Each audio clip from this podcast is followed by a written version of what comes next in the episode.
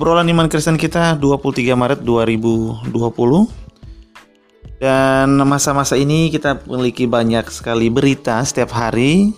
Ada berita baru mengenai topik yang lama topik yang selalu setiap hari ada Corona. Dan berita ini menjadikan kita bahagia atau berharap ketika beritanya adalah berita baik. Mungkin kita tahu ada antivirus yang mulai ditemukan atau obat yang mulai diimpor uh, oleh pemerintah disediakan dan juga beberapa orang mulai sembuh. Tapi juga ada berita yang uh, tidak baik yaitu ada ada juga orang yang meninggal kemudian kita tahu ada corona bisa melalui udara dan sebagainya sehingga kita um, jadi sedikit banyak cemas dan khawatir jiwa kita takut mungkin kita menguatkan diri kita dengan mengatakan soal bagaimana oh kita bisa tidak takut tapi kemudian ada berita-berita yang buruk membuat kita kembali cemas dan itu menjadi sebuah pola kita berani, kita teguh imannya, kita kuat, tapi kemudian ada berita yang tidak baik membuat kita kemudian kembali cemas, kita kembali takut. Dan itu pola itu terus berulang. Nah, kemudian pertanyaannya adalah bagaimana supaya pola itu tidak berulang? Bagaimana kita tetap teguh, bagaimana kita tetap um, tenang di masa-masa ini sehingga kita tetap bisa melakukan tugas-tugas kita tanpa takut, tanpa merasa cemas dalam keseharian kita? Maka jawabannya adalah tidak mungkin. Ya, sebagai manusia ketika kita mendengar kabar baik, kita senang, ketika kita mendengar kabar buruk, jiwa kita menjadi lesu. Itu alami dan itu terjadi pada setiap orang. Justru kita ketika mendengar kabar baik dan kita senang, maka kita tidak berharap kepada kesenangan itu atau ketika kita mendengar kabar buruk kemudian kita lemah, kita tidak takut kepada kelemahan itu. Sebaliknya, di dalam kabar baik atau di dalam kabar buruk, di dalam kesenangan, sukacita kita atau di dalam um, kelemahan, kita lemas, kita takut pada waktu mendengar kabar buruk, baik di dalam positif maupun di dalam negatif itu kita tahu bahwa Tuhan mengendalikan situasi. Jadi iman kita lah yang akan membawa kita baik pada waktu kita senang maupun pada waktu kita takut. Iman kita yang akan terus membawa kita untuk mengerjakan tanggung jawab yang kita miliki untuk kita terus kerjakan. Karena ini bukan mengenai perasaan yang timbul akibat dari berita, entah berita baik, berita tidak baik, bukan.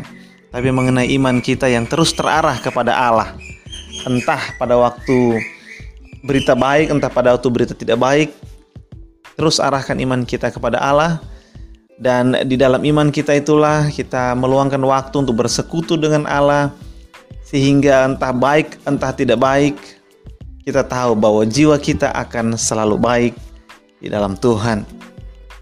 Jadi ini bukan mengenai perasaan tapi mengenai iman di dalam jiwa. Dan namanya iman di dalam kitab suci pun kita melihat para rasul itu kadang mereka juga cemas dan takut. Kadang mereka juga khawatir. Jadi itu hal yang manusiawi ketika mereka melihat keadaan tidak baik, keadaan yang semakin memburuk, mereka juga khawatir. Tetapi di dalam kekhawatiran mereka, kita tahu bahwa mereka percaya bahwa Allah tetap berada di, di atas tahtanya, bahwa Allah tetap memerintah, Allah tetap memegang kendali, sehingga meskipun keadaannya memburuk, tetap semua berada di dalam rencana besar Allah untuk umat manusia dan terkhusus rencana besar Allah yang indah dan maha mulia itu untuk umatnya.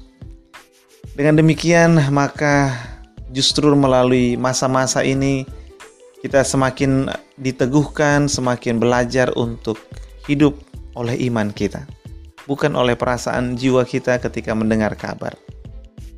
Oleh iman kita itulah kita tahu apa yang harus kita lakukan ke depan.